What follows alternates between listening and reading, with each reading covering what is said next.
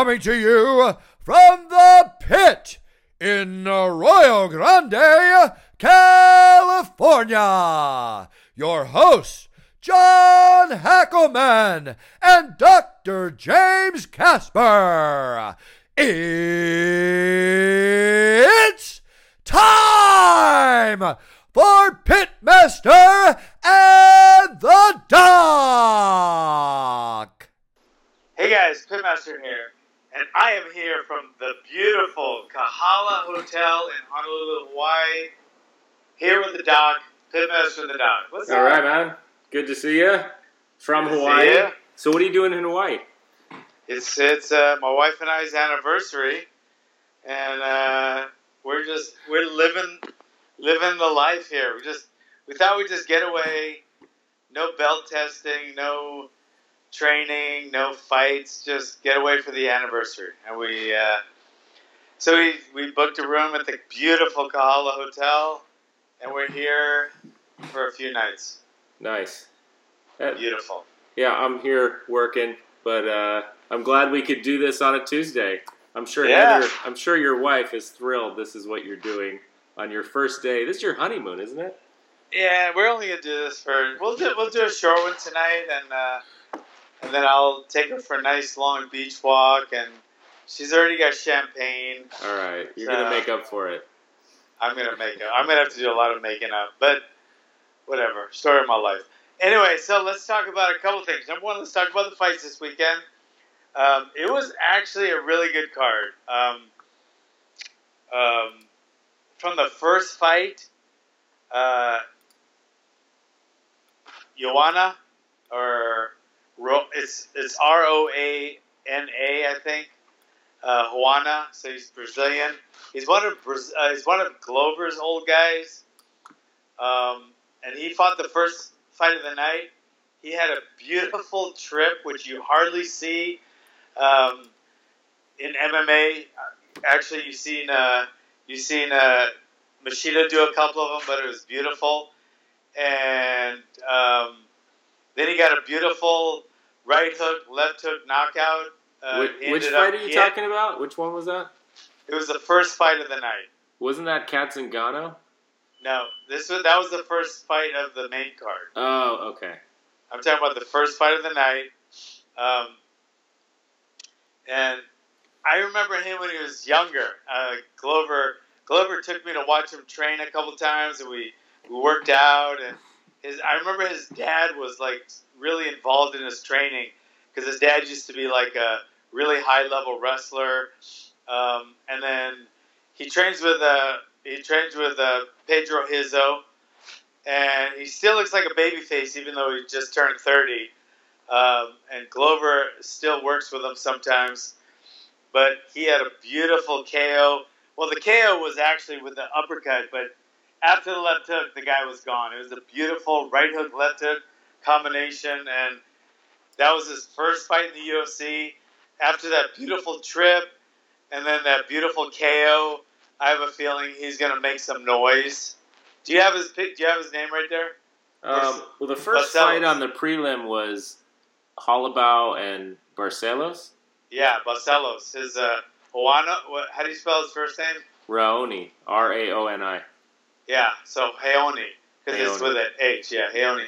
Heoni and uh, uh, yeah, it was it was a good fight because that that Hollenbrow guy was fucking tough and he was strong as shit. He looked like a he looked like he was solid. And the fight kind of went back and forth a little bit, but then uh, but then uh, Aoni got a beautiful trip, and then he got he missed the spinning back kick, but it was it was back and forth. But you could tell he was starting to he was starting to take over, and then he like threw a right hook and then came right back with a left hook, and this guy was pretty much out. But Aoni finished him with like two beautiful uppercuts, and the fight was done. So that was the first night. That was his first UFC fight. He is going to make some noise in, in the in the UFC. So that was the first fight of the night. Um, then there was another really cool. Uh, uh, there was a hammer blow knockout with uh, with um, who was it? It was in. The, it was. It was also in the uh, prelims. It was that Scoggins fight. No, Scoggins got robbed. Scoggins got robbed. Without a doubt, Scoggins got robbed. Um, but then there was a hammer blow knockout with uh, with Kirk. I think his name was Kirk. Uh, and then he fought a guy. I think the guy's name was Rogers. If you can see it there. Um, but it was a beautiful uh, hammer blow knockout from the bottom. From he was on. He was like it, it was in his half guard, and the guy was he was. Well, I think he was in his guard. He was going for a leg lock, and the guy like took both his hands away from his face to guard the leg lock, and this guy just came back with two beautiful uh, hammer blow, uh, and and the guy was out. I mean, out. I think maybe the guy's name was Rogers. I can't look on my uh, on my. Um, The other prelim fights, I didn't watch the prelims, but the other Okay. ones were Scoggins and Nurmagomedov, and then He got Elkin, robbed. Elkins Elkins fought, got beat. and then Wineland and Perez. Wineland No. and Perez. So maybe it was the, one of the first of the uh, main, main cards. But uh, Scoggins got robbed. Beautiful takedown defense. Beautiful, beautiful kick. Beautiful. He had kind of a like a, a Thompson uh, style, but he had great takedown defense.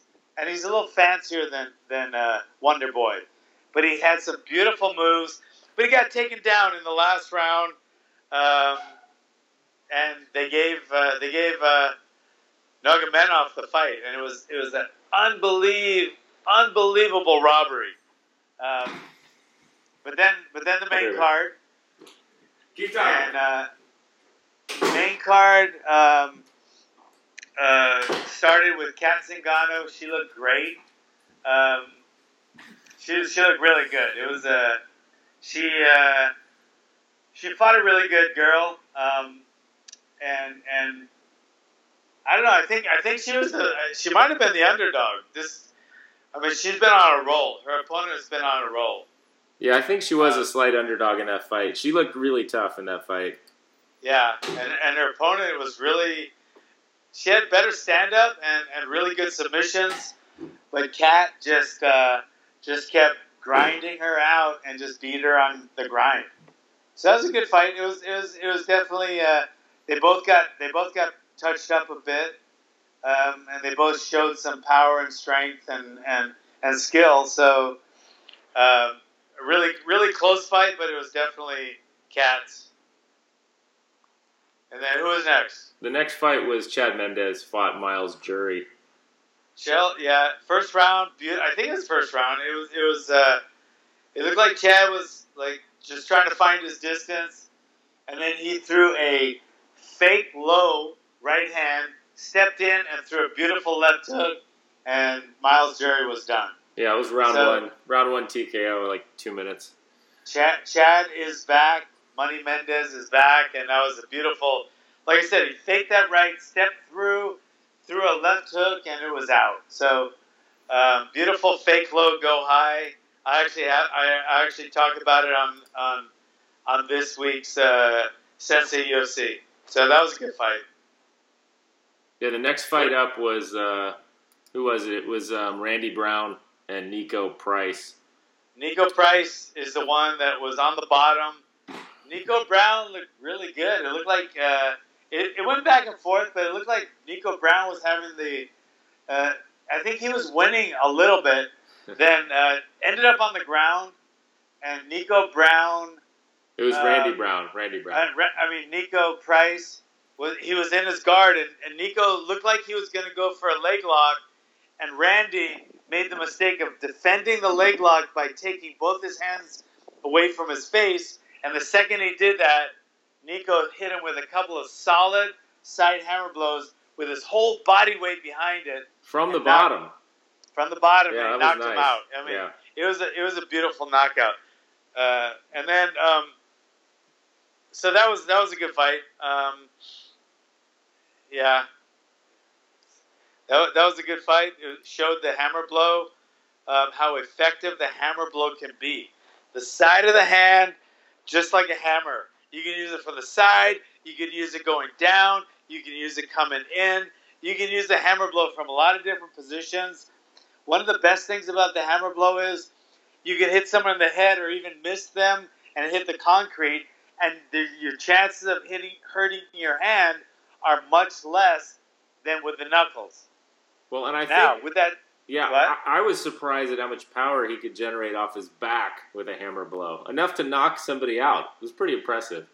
yeah, I mean, you got to think of a couple things though. He was up on his elbow and he had his whole hips behind him, so he wasn't on his back flat, and his hips, like if he was mounted or side controlled, he doesn't have the use of his hips, whereas he was at open guard, so he had a lot of hip movement, and you can generate some power, but you don't usually see that um, from the bottom.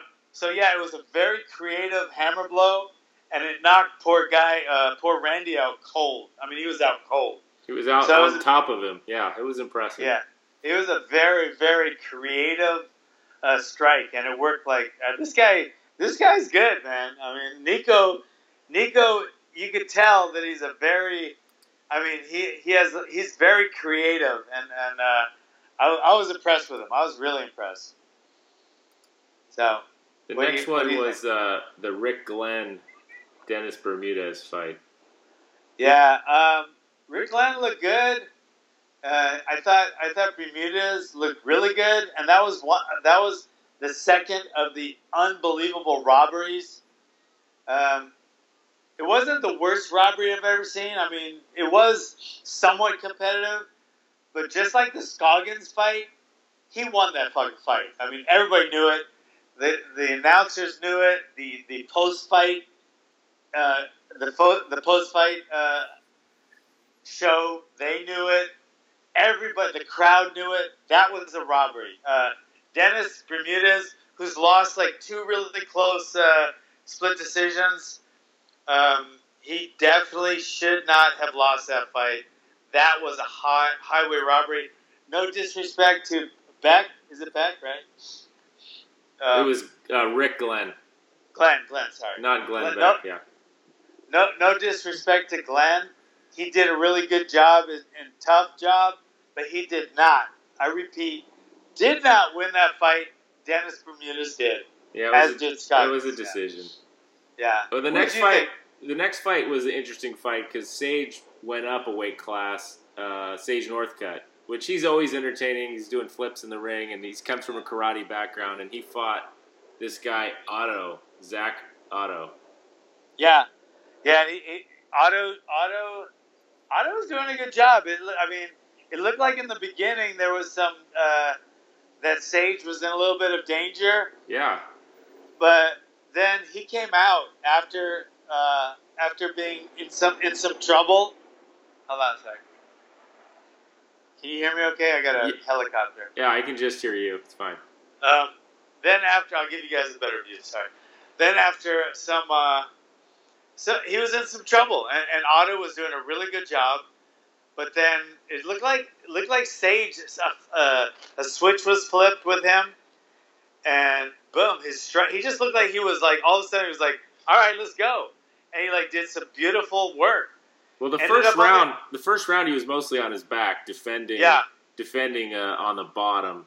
He also got tagged with a like in the first few seconds of the fight. He got he got tagged pretty good. Uh, Yeah. I think I think if you watch he got it back, dropped. He got dropped. he got hurt. Did he get? He yeah, got he got hurt. hurt. And then he spent the whole first round on his back. Uh, he defended pretty well, um, but it Yeah. went into round two. But then, but that, that's still a loss. I mean, I mean, he lost that. But when he came out for round two, it just looked like a different Sage. It looked like he's like, all right, fuck it. I lost that first round. Now I know what I'm doing. I know I can survive off my back, so I'm just gonna go. So his second round, he just came out with a whole different look to him. Um, ended up, I think, defended his takedown. The guy ended up on the ground. He was standing over him and he hit him with an inward instead of an, a, side hammer blow or, or an outward hammer blow. He was using an inward hammer blow right to while uh, Ottow was hanging onto his leg, and and Sage just ducked down or or bent his knees, and he hit him with a couple of inward hammer blows, like you're doing like on the inside, and he knocked him out cold with hammer blows. Two hammer blow knockouts, two left hook knockouts. What a night! Yeah, and it just goes to show you too. The week before was a pay per view, and there were some good fights in there. But this was not a pay per view. There were some great fights.